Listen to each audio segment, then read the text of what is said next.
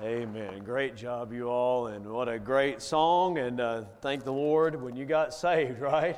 Restored, redeemed, and He began a good work in you that He's promised to perform to the day of Jesus Christ. And so I'm thankful that God does that, and thank you for all the good music and, and just the warm reception here. And I was talking to my wife Angie this afternoon, and, and uh, of course yesterday, and well, I've talked to her every day, so that's good, right? But but uh, anyways, we were intending and planning for her to come, and and at least my two younger boys, Tyler's in school and working responsibilities, et cetera, et cetera. And, and in the last uh, couple weeks, he tore his ACL for the second time, and same one. Isn't that great?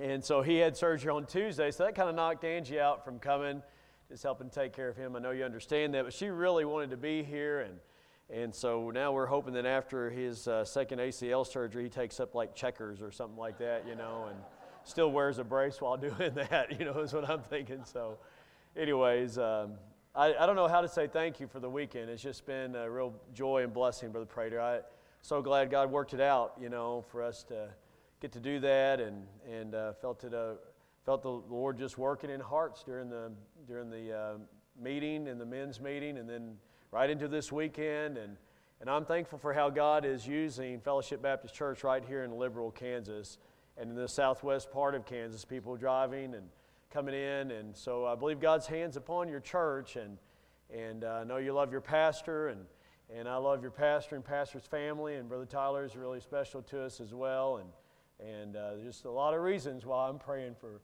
God's hand of blessing to continue right here. You know, sure need God's help and hand on things, right? And, and uh, so, um, really thankful for that. Um, and just uh, if I got started talking about all the people that have come from here to there that have a, had a touch in our life, and uh, we'd be here a while, and I'd probably get a little emotional about it just because, um, you know, God's so good to give you uh, so many people in your life, you know, a church family and, um, and friends that love the Lord, it makes a big difference. It really does. And so I'm grateful for that. And there's a time where uh, Brother Tyler and I were making hospital visits together pretty steadily, and I was talking to him about Jenny Lee and saying, "Man, you better, you better, you better marry her," you know. And so I'm glad some of my counsel came through there, you know. So it's a blessing. Jenny Lee and her family's been a blessing to us for sure as well. Um, and, uh, and then also, um, even just the emphasis that your church has had on church planting with John Vaught, Alfred King, and, and now with Brother Michael and his family being here, and just all that's gone into that. You, you've been an example to a lot of us as churches because churches, well, really, the only way a church can get started is if another church starts it. And so churches have got to start churches. And so the example that uh, God's allowed you to be is uh, to be commended and uh, to be protected and prayed for, right? Uh, but I sure love uh, those men and how God has used them. And so uh, there's a lot more on my heart than just that, but that certainly is on my heart. So just wanted to share that with you. And thank you for praying for Heartland Baptist Bible College and the students there, and even just investing in them uh, financially to help them. Um, you know, what, what the students pay, I mean, they, they pay their part, they do their part, but really, every student that comes is, is already helped and scholarshiped in a sense, and, and uh, costs are kept low. And that's because churches like yours that just faithfully give. And so I don't take that lightly. I thank God. And, and um, you know, it's, it's, in many ways, it's a way of supporting pastors and missionaries and Christian teachers and school teachers and, and Christian workers and music and on and on at an early stage you know, and uh, so thank you for caring so much in that way. We'll take your Bibles tonight and remain seated here for just a moment, but turn, if you would, to Genesis chapter number 32. We're going to continue uh, from this morning. I know many of you were working in different parts of the building and, and helping children. And by the way, a lot of times you don't see the fruit of working with kids until 20 years later. So keep it up. Those of you that work with children, and uh, uh, maybe this morning you had some stressful moments. It's worth it. It's worth it. So just keep doing that. Uh, the lady uh, that, teach, that taught me when I was three years old is still teaching three year olds today back in Kentucky. And I'm telling you, that's a blessing. It's people being faithful. Just being faithful. And I'm sure I was an aggravation to her every now and then, but I appreciate that she uh, kept with it for sure. So, um, Genesis 32 is where we're going to be. And this morning we talked about being in tune with God's will. Uh, one of my favorite books is a book called Changed into His Image. It's really just a good read for, I think, every believer. And in it, Jim Berg said that any change that ultimately will help a man must move him away from autonomy or self sufficiency. It's got to move him away from self sufficiency and move him towards dependence upon his Creator. And he also said this a river can never rise higher than its source. Well, that makes sense, doesn't it? A river never runs higher than its source. And he said this as well uh, a couple other quotes. If you needed somebody to make you, you need somebody to maintain you. Everybody here needs somebody to make you? well, you need somebody to maintain you. He also said a man's potential for God lies not in his ability nor in his opportunity, but in his humility before God. Not his, not his ability, not his opportunity even, but rather in his or her humility. God has a way of humbling us. Isn't that true? He has a way of humbling us. He resists the proud, but he gives grace to the humble. Sometimes he gives you a problem you can't handle to expose your helplessness. Sometimes He gives you a command that you won't obey to, to reveal your self centeredness. He did that with Jonah, and he went through Whale University, didn't he? Some things we can only learn in the digestive tract of a large fish, right? And that's what, what Jonah learned. He'll arrange an outcome that you can't control to expose your sinfulness. We heard about that with uh, David and Bathsheba this weekend with Brother Durrell's message. By the way, if I imagine those messages would be available, but Brother Durrell's messages, the two are very much worth everybody here hearing. So helpful. God will make you aware of your greatness to expose your finiteness.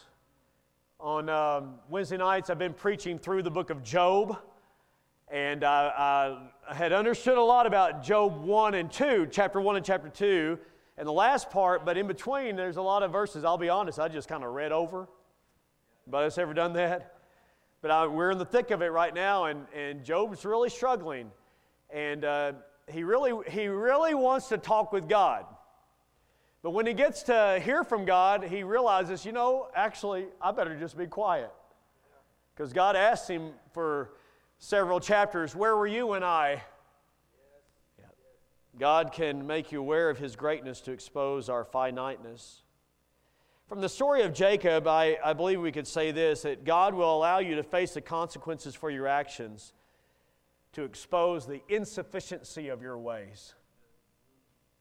God sometimes lets you have your own way. He lets you have your own way to show you just how insufficient your way is. And that's good for us that He does that.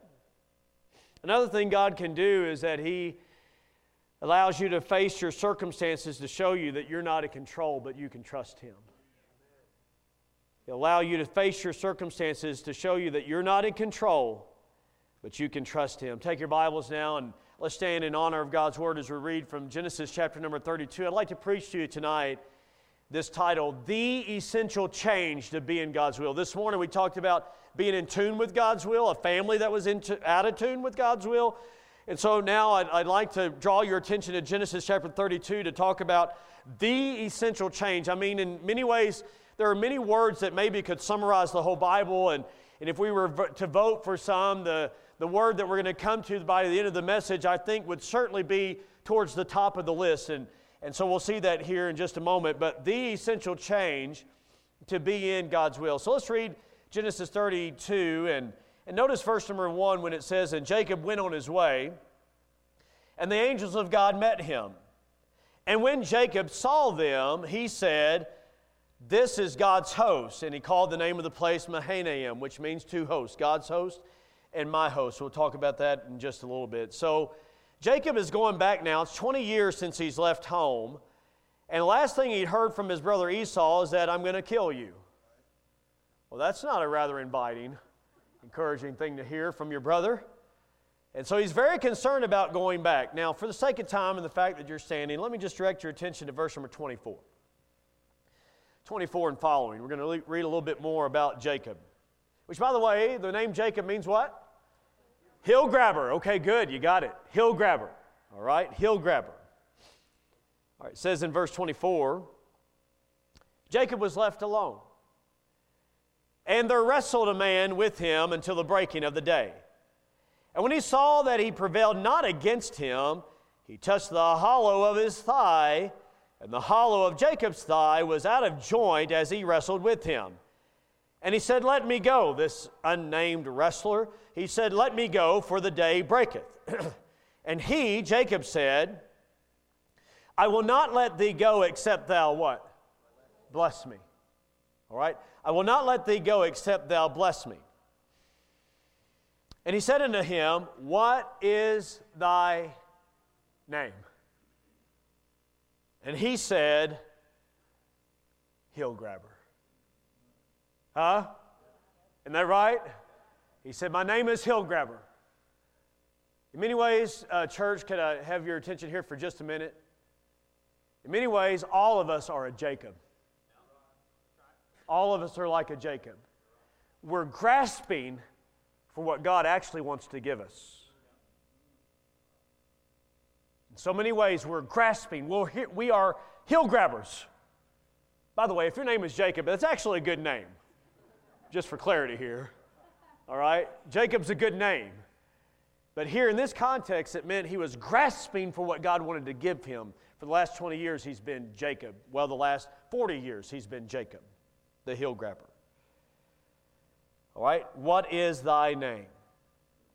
Verse 28 He said, Thy name shall be called no more Jacob. Notice this, but Israel. Evidently, there must be significance to this. For prince hast thou power with God and with men, and hast prevailed. And Jacob asked him and said, Tell me, I pray thee, thy name. And he said, Wherefore is it that thou dost ask after my name? And he blessed him there. So, who alone has the power to bless? God. So, with whom was Jacob wrestling? God. Have you ever wrestled with God? Probably so. Who won? God. You might be wrestling with God tonight. Jacob called the name of the place Peniel, which means this I've seen God face to face. El means God, Penai means face of. Peniel is face of God. And my life is preserved. And so it says here, he passed over Peniel, and the sun arose upon him, and he halted upon his thigh. The rest of his life, he's going to walk with a reminder of this night, this occasion. And it says, Therefore, the children of Israel eat not of the sinew which shrank, which was upon the hollow of the thigh unto this day, because he touched the hollow of Jacob's thigh in the sinew that shrank. So, quite an interesting passage right here. The essential change to be in God's will. Do you want to be in God's will tonight? Do you want to be in God's will? I believe you do. You're here on a Sunday night. I believe that means you, you're concerned, you're interested in being in God's will. Then there's one essential change that must take place. And it must not just take place one time, it must take place day by day. So let's pray and then we'll get into the message here tonight. Father, I want to thank you sincerely for the time that you've given us on Friday, Saturday, and Sunday, especially this being the Lord's Day. I absolutely love the emphasis that's been given to the cross and the resurrection of our Savior. Lord, it's such a precious truth, and I'm glad this church is already celebrating it, the fact of the resurrection. And so, God, right here, I just want to pray that you'd speak to hearts now. Help me to uh, manage time well and, and uh, God, just to give attention to your word the way that we ought to, and just speak to hearts. That's really what we need, dear God. So I just pray for that in Jesus' name. Amen. Amen. Thank you. you may be seated.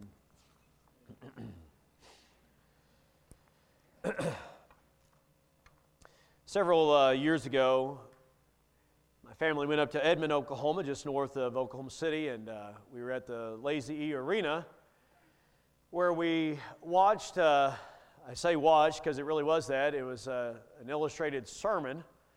Um, a man named Lee Sterrett came to town and uh, did what's called the Sermon on the Mount. Okay, Sermon on the Mount. So the mount was a horse. Got it? So it was the Sermon on the Mount.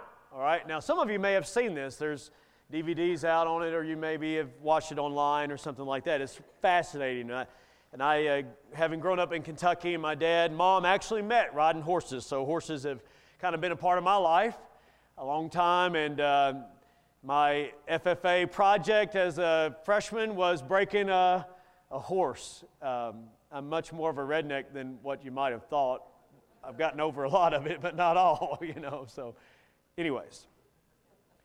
But I, I was all enthused when I heard about this man coming because I, I love horses, and, and it'd been a while since I'd been around horses and such as that. But, but he, uh, he was there, and we're, we're at this arena, and and I, I would imagine there's probably two to 300 people maybe up in the grandstands of this arena, and he's out in the, out in the center of the arena, and there's a, there's a round pen of, of about maybe 40 foot in diameter, something like that, just your traditional or typical round pen where a man's going to work with a horse. And, and so he said, folks, you're just going to have to take my, my uh, word on this that this horse has never been rode before. And, and so they brought in this young filly, and, and he's, he's has a mic and he's going to talk to us while he's working with his horse. And, and I mean, you know, just like a typical wild horse, she's trying to get away from the ones that's got a rope, uh, you know, on her and, and bring her out there into this round pen. And so then he's in the center of the pen and she's as far away from him as she most possibly could be, just literally up against the fence. Can you visualize it in your mind? And so he says, Now here's what I'm going to do I'm going to go to work and I'm going to show her that her greatest sense of fulfillment and usefulness is not somewhere out there, but rather it's under my authority. I thought, Mercy, that'll preach. Let's, let's hear this Sermon on the Mount. So he had a long whip. He never did once, you know, strike the horse, but just popping the whip, you know, to the right and, and then to the left. And I understood what he's doing. He's, in my mind, he's wearing the horse down because that's what we tried to do take a long uh, lunge line and just kind of work that horse around before you get on him. So that way he or she will be a little bit wore out and you got a little bit of an edge.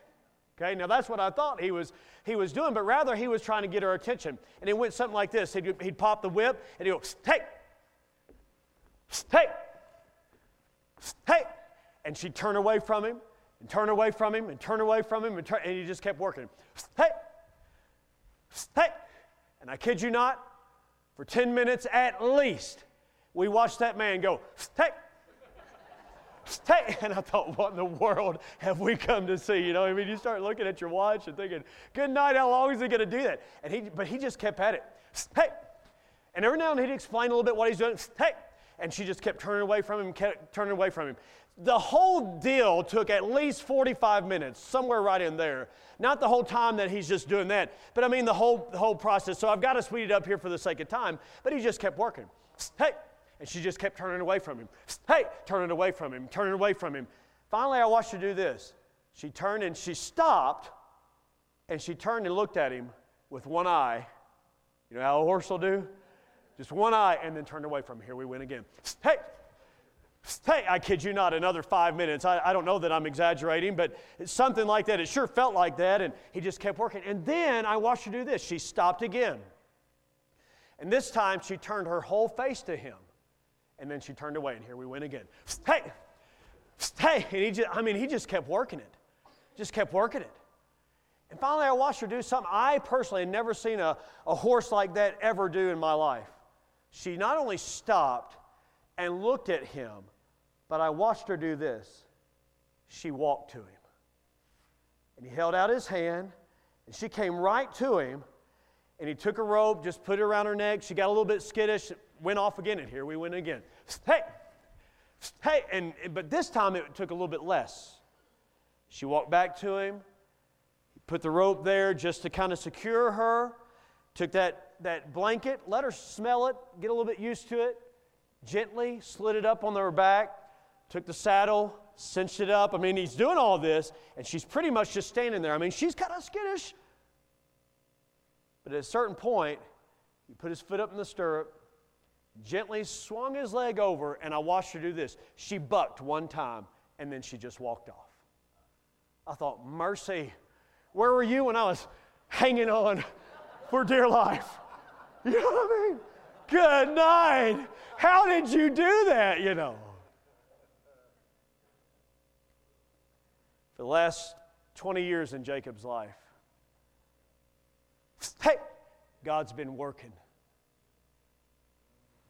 Hey, to get his attention, to show him that your greatest sense of fulfillment is not out there somewhere doing what you want to do, but rather it's under my authority. I'm thankful the same God who worked in Jacob's life, hey, is the same God that works in your life. Sometimes it's a sermon, hey, that gets your attention. Sometimes it's a song, hey, that gets your attention. Sometimes it's a knock on the door. Sometimes it's a trial. Hey, God gets your attention. And, and, but we think, we think my greatest sense of fulfillment is out there doing what I want to do. But really, listen, whether young or old, your greatest sense of fulfillment and usefulness is not somewhere out there doing what you want to do, but rather it's under His authority. And I'm so glad that, that God is, is patient with us and, and relentless in working in our lives. Uh, because I'm telling you, God did a lot of things to, to get my attention as a young man that, that grew up in Sunday school. I was so blessed to, to be a child growing up in church.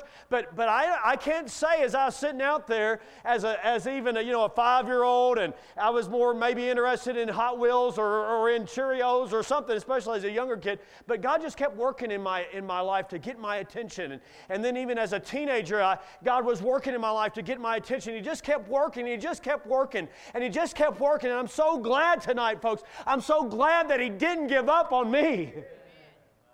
And I know you're here tonight because God's not giving up on you and He's working to get your attention. There may be, there's got to be something in your life here tonight, even that God has been working to get your attention about some way, somehow, that God wants to bless you. God wants to use you, but to do that, He's got to tune you. We've seen it with the life of Jacob and Esau.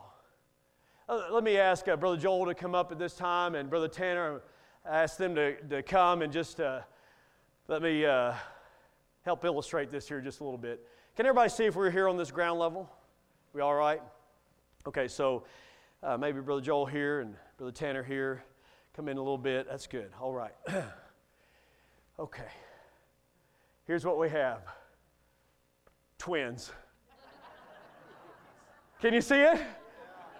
Twins. Twins. Jacob and Esau. this makes sense, right? This makes sense. Hairy, smooth.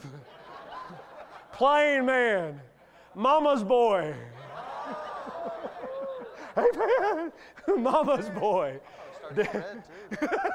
Daddy's man, mama, mama's boy, right? You got it? You see it? Twins. You got to use your imagination here. Okay, now God said, I, I, I, want the blessing to go here. It wasn't that God didn't want to work in Esau's life, but God's will was here. But Isaac said, Well, I want the blessing to go here. That was this morning. And a family got out of tune with God's will. Esau the mighty hunter, right? Now, this may be a misnomer right here. I don't know. Do you hunt at all? No, okay, yeah. So, not all illustrations walk on four legs, okay? So, you just got to use your imagination here. But uh, the mighty hunter, the last thing he'd said about his brother is, I'm going to kill him. As soon as daddy dies, I'm taking him out. I mean, that's, that's what the man said. And he's a tracker. I mean, he knows how to track animals. He, I, I mean, he is. He's just a tracker. He knows how to hunt down. So, Jacob, mama's boy that's been living in tents all his life, inside. he knows what a hunter that his brother is. So he departs, and, um, and, and really, they don't see each other, watch this, for 20 years.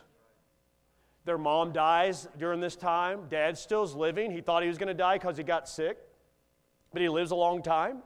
And, and so, anyways, but they've been estranged for these 20 years. Aren't you glad, though, that God can bring people that are estranged even back together? And the reunion that you never thought would take place actually takes place. And it actually goes very, very well. Anyways, thought I'd mention that. It's pretty awesome. Okay? But that's the last thing he's heard is that he's going to kill him. Okay? So he begins a big journey. All right? So I'm going to let you go ahead and have a seat there, Esau. Thank you very much. Okay? The beard really helped, though, didn't it? I mean, he may not hunt, but he's at least got hair, so, okay. Okay, come this way, uh, Jacob. All right.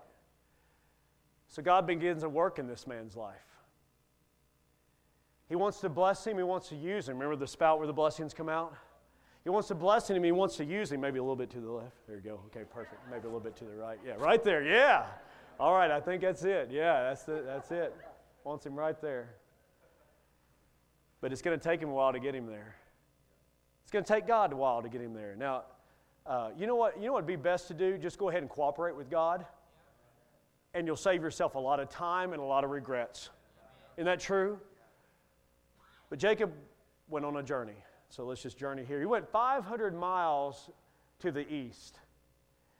There, part of the journey was that middle of the night, when he had a troubled past and an uncertain future and a difficult situation in the present, God showed up.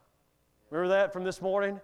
The, the ladder came down. The, you, you see it? The, the thank you, you're working well. The angels of God ascending and descending on it. I mean, it, it was basically this God saying, Jacob, I know who you are. I know where you are. I know what my plan is for your life, and I'm very involved in your life.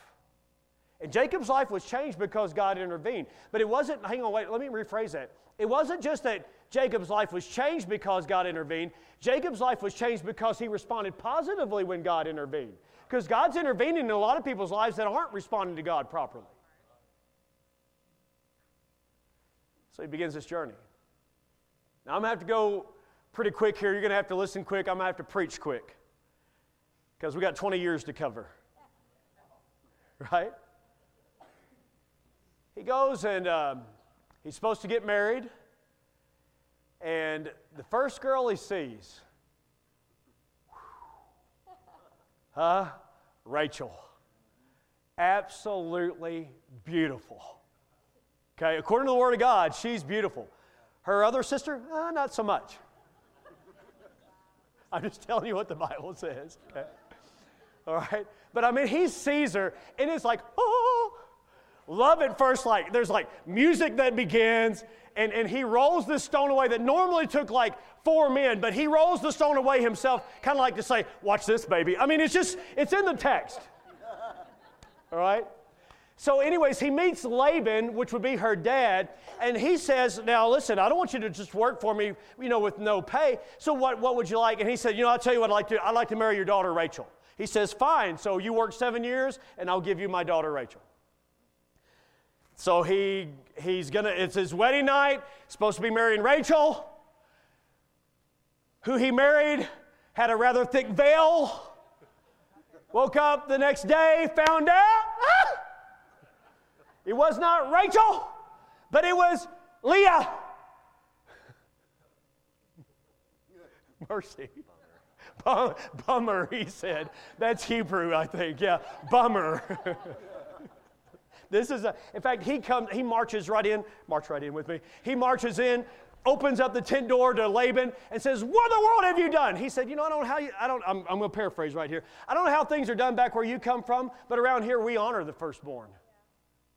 Because Leah was a firstborn. It's basically this it's poetic justice. What goes around comes around. It's God, hey, getting his attention. Jacob, you've deceived your brother out of his birthright. You've deceived his brother out of his blessing. Hey, Jacob, how do you like a dose of your own medicine? You know, God sometimes does that. So he worked that way. And so then there's seven years for Leah, seven years for Rachel. and then six more years. Now we're at 20 years. Laban has changed his wages. All these things have happened. He, I mean, uh, by the way, the Bible is only in favor of one man, one woman, one lifetime. And you can see the chaos and the drama that came with four women in the home and, and, and 11 boys and one daughter. I mean, you're bound to have some drama there, right? Good night. Can you imagine all the sandals?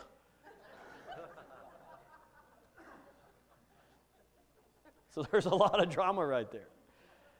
God's got to teach him a lot of lessons, getting his attention. But now the time has come, and where we are in the text is God is bringing Jacob back.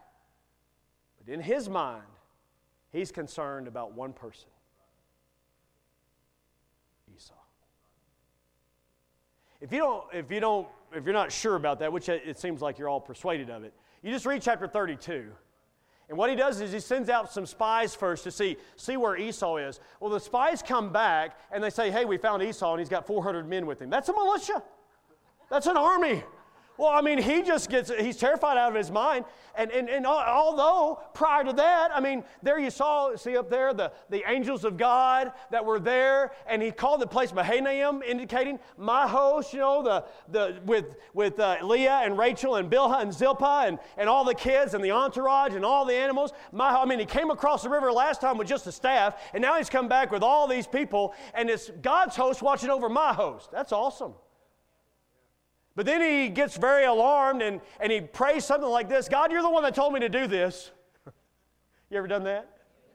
God, you're the one that told me to tithe. God, you're the one that told me to get to world missions. God, you're the one. And so that's what he's praying. He's saying, God, you're the one that told me to do this. So it's still, hang on, wait just a minute. It's still Jacob being Jacob. Another thing he does, just to show you the, the heel grabber, remember, faith is trusting God without scheming. But part of what he's still doing, he's still Jacob, and so he takes uh, he takes all these animals, and when you calculate them up, there's 550 different heads of livestock, of goats and camels and et cetera, et cetera, and he sends them to Esau, his brother, and says, "Hey, brother, love you." Right? That's Jacob still being Jacob. Another thing he does, let's come over here. Another thing he does is he arranges his family in a certain order. This is found in chapter number 33. But he arranges his family in order, and so what he does, he's getting ready to come back where Esau is. So he says this okay, Zilpah, Bilhah up front. Your kids up front. Come on, come on, everybody up, up front here. Okay? Yeah. All right, Leah, you're next. I'm tell- it's in the Bible. It's in the Bible. Leah, you're next. Your kids, come on. All kids right here, right here, right here. All right, Rachel, you're back here with me, baby, because he's thinking, he's still being Jacob. He's thinking, all right, maybe they're going to get attacked. I'm going to lose Zilpah and Bilhah and Leah, but I got the pretty one. Still Jacob.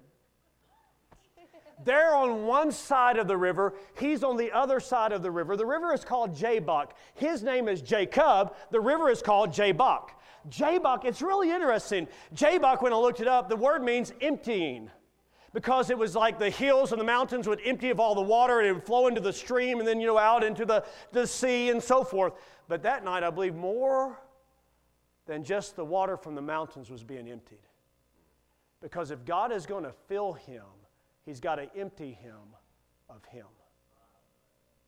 If God is going to bless you and use you, he's got to empty you of you. It's dark. The river's flowing. It's kind of hiding the sounds.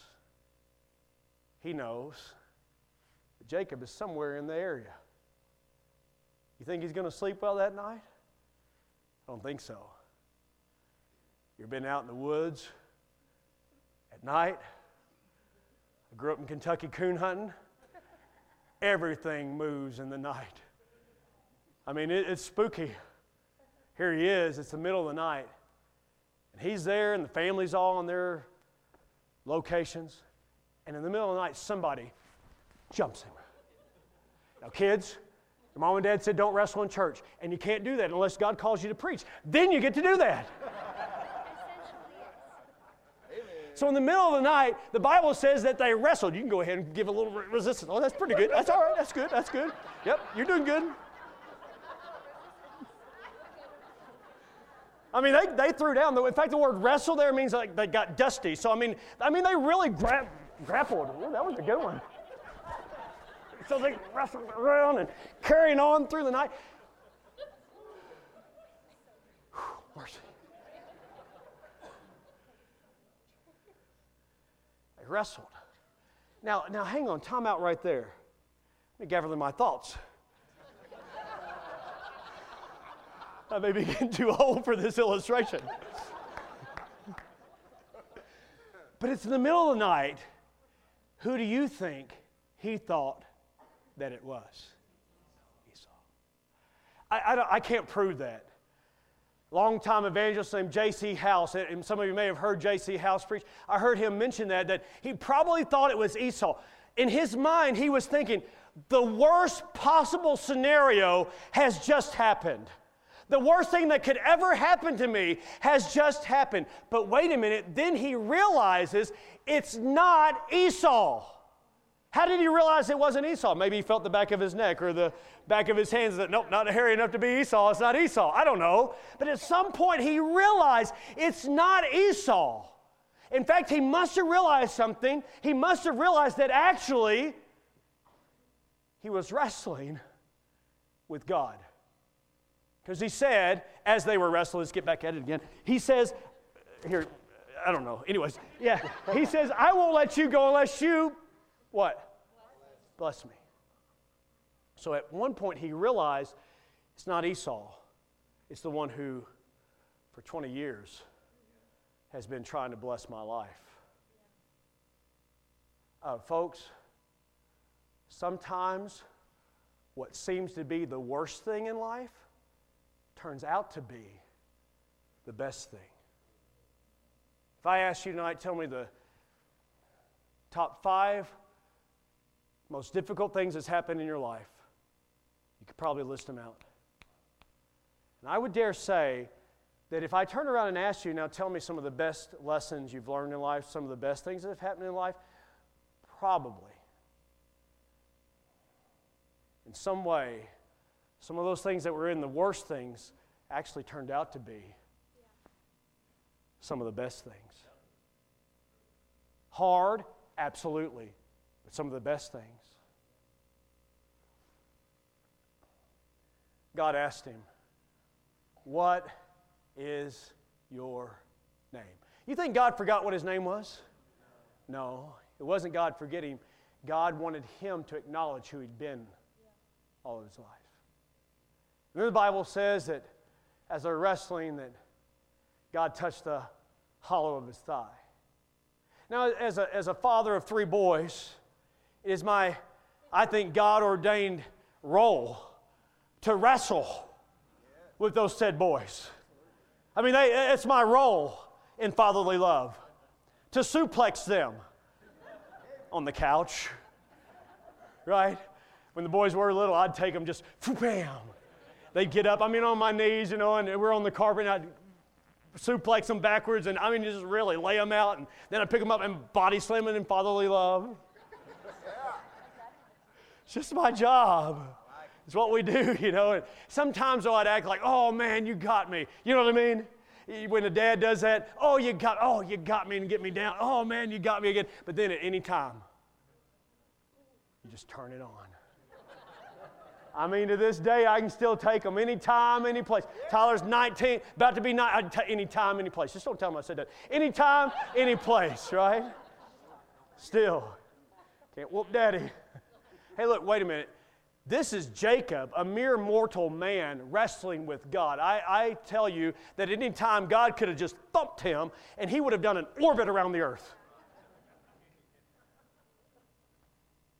And yet he wrestled. Isn't it amazing that God would wrestle with man? But at a certain point, the Bible says that he touched his thigh. Now, why would it say that? Well, the word touch, I mean, it could be that he just touched it, or it could be the word, as I looked it up, means that he hit it. I kind of like that one. Okay? But why his thigh? Why, why not his jaw? or why? or you with me?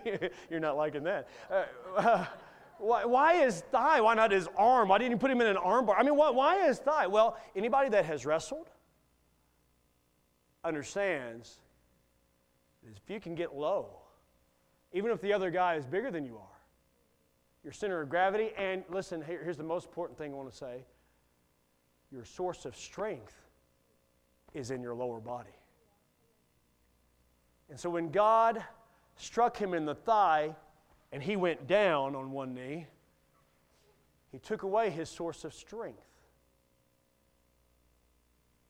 Hey, how concerned is God that you learn to trust Him rather than your own strength?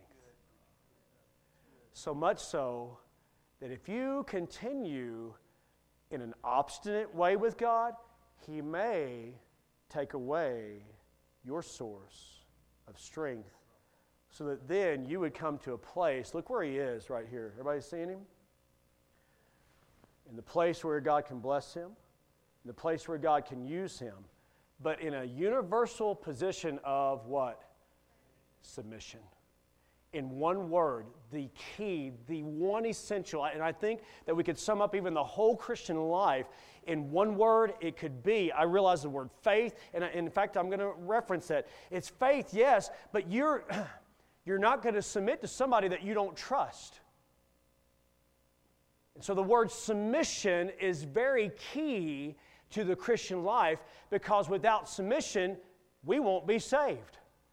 They being ignorant of God's righteousness, going about to establish their own. Paul said in Romans chapter 10, have not, have not what? Submitted themselves unto the righteousness of God. So even your salvation is you submitting to God, saying, God, I can't save myself. I need you to save me. But then he goes on, I mean, it's all throughout the Word of God that we are to submit ourselves one to another and that God resists the proud, but he gives grace to the humble. Humility is, is a word that's coupled with submission. And so God has got him in a place now where he can bless him. And watch this God says, Your name is no longer heel grabber, but your name now is Israel. El is a shortened form of Elohim, meaning God. Israel, Israel means power, and the idea is there, but it actually means this He fights. In other words, Jacob, you're no longer to be the heel grabber, manipulating situations and, and using your own human wisdom to work your way out of this, but rather you're to let me fight your battles for you. And that's why they are be, to be known as the children of Israel rather than the children of Jacob. Because God said, I will fight your battles for you. You stay in submission to me. Is this making sense to everybody? So you can either go through life like Jacob or you can go through life like Israel where God fights your battle for you when Israel went around the walls of Jericho those seven days, and on that seventh day they marched around it seven times, and the walls fell. That was the children of Israel because God knocked those walls down. But at the Battle of Ai, where Joshua said, Well, let's just send in about 3,000, that was Jacob because they were trusting their own power, and 36 men died in that battle because a man named Achan had grabbed for what God was trying to give him in the first place this making sense? This is the essential move, the essential change for you to be in God's will. Isn't submission key for your role as a man? Every one of us are under headship. Isn't this a key role for you as a wife? Submission. Isn't it your role as a, as a child growing up in a home? Submission. Do you think God's going to bless and use you if you're out there doing what you want to do? Your greatest sense of fulfillment and your greatest sense of usefulness is not out there doing what you want to do, but rather, hey, it's under His authority. Thank you, Brother Tanner. I appreciate it very, very much. My son Trevor was two years old. We're at uh, Lighthouse Baptist Church in Edmond, Oklahoma, uh, for a charter service, church planning, charter service. It's becoming its own indigenous church. Brother Russ Bishop, pastor. It's a monumental day. So we had a dinner and kind of a special deal, and, and uh, it's about a two hour service. You do the math. Two hour service and two year olds. They don't go together, not very easily. So I got my pen out and did what a lot, what a lot of parents would do. I just was trying to entertain Trevor for a little bit. And I took, watch this, I took my hand over his hand, that pen, and we wrote the name T R E V O R. He looked back at me, said, Trevor, that's my name. I said, Yep. We did it again. I took my hand over his hand and rewrote it. then we were going to do it again, and he said, No, Daddy, me do it. You ever have a two year old tell you, me do it? I said, No, bud, let daddy help you. And he said, No, daddy, me do it. So he took that pen and scribbled and scribbled and scribbled, looked back at me and said, Trevor. That's my name. I said, Oh, yeah, bud, you can see it right there, Trevor, right? I said, No, let daddy help you. And again, he said, No, me do it, me do it. Trevor. Okay, look. Either you can allow God's hand to guide your life.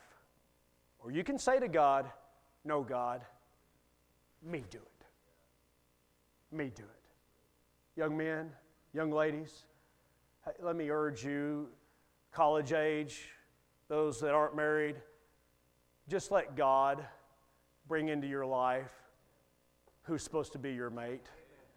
And don't say to God, No, God, me do it. Me, man. Me, fine woe man.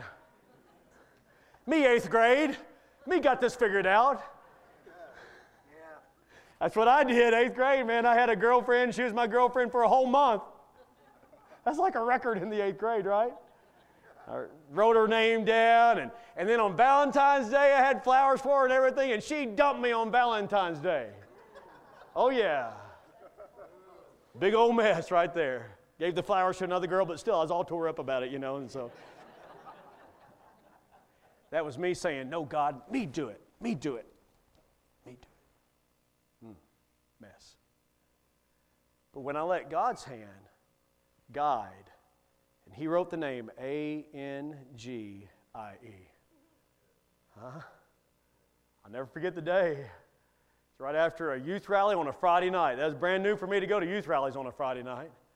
Youth rally on a Friday night, and God emphasized in my heart, I want you to get to know Angie I said, Yes, sir, can do, will do, glad to, and I did. So on June the 6th, 1998, she walked down the aisle. And I said, I do. It was no longer me do it, but it's what God did. You know, with finances, you can say, God says, I want you to trust me with the tithe. It's mine, anyways. It's mine, anyways. And you can say, No, God, me do it. Me do me finances. Me, me no tithe Me no tithe. tithe is Old Testament. Me no tithe. No tithe is New Testament. Me, me, no, me, me, me no tithe. Me, me just me buy what me want. Me buy this, me buy that, me buy more this, me buy more that. Me, me no tithe. Me buy more, me, me go broke. you got it?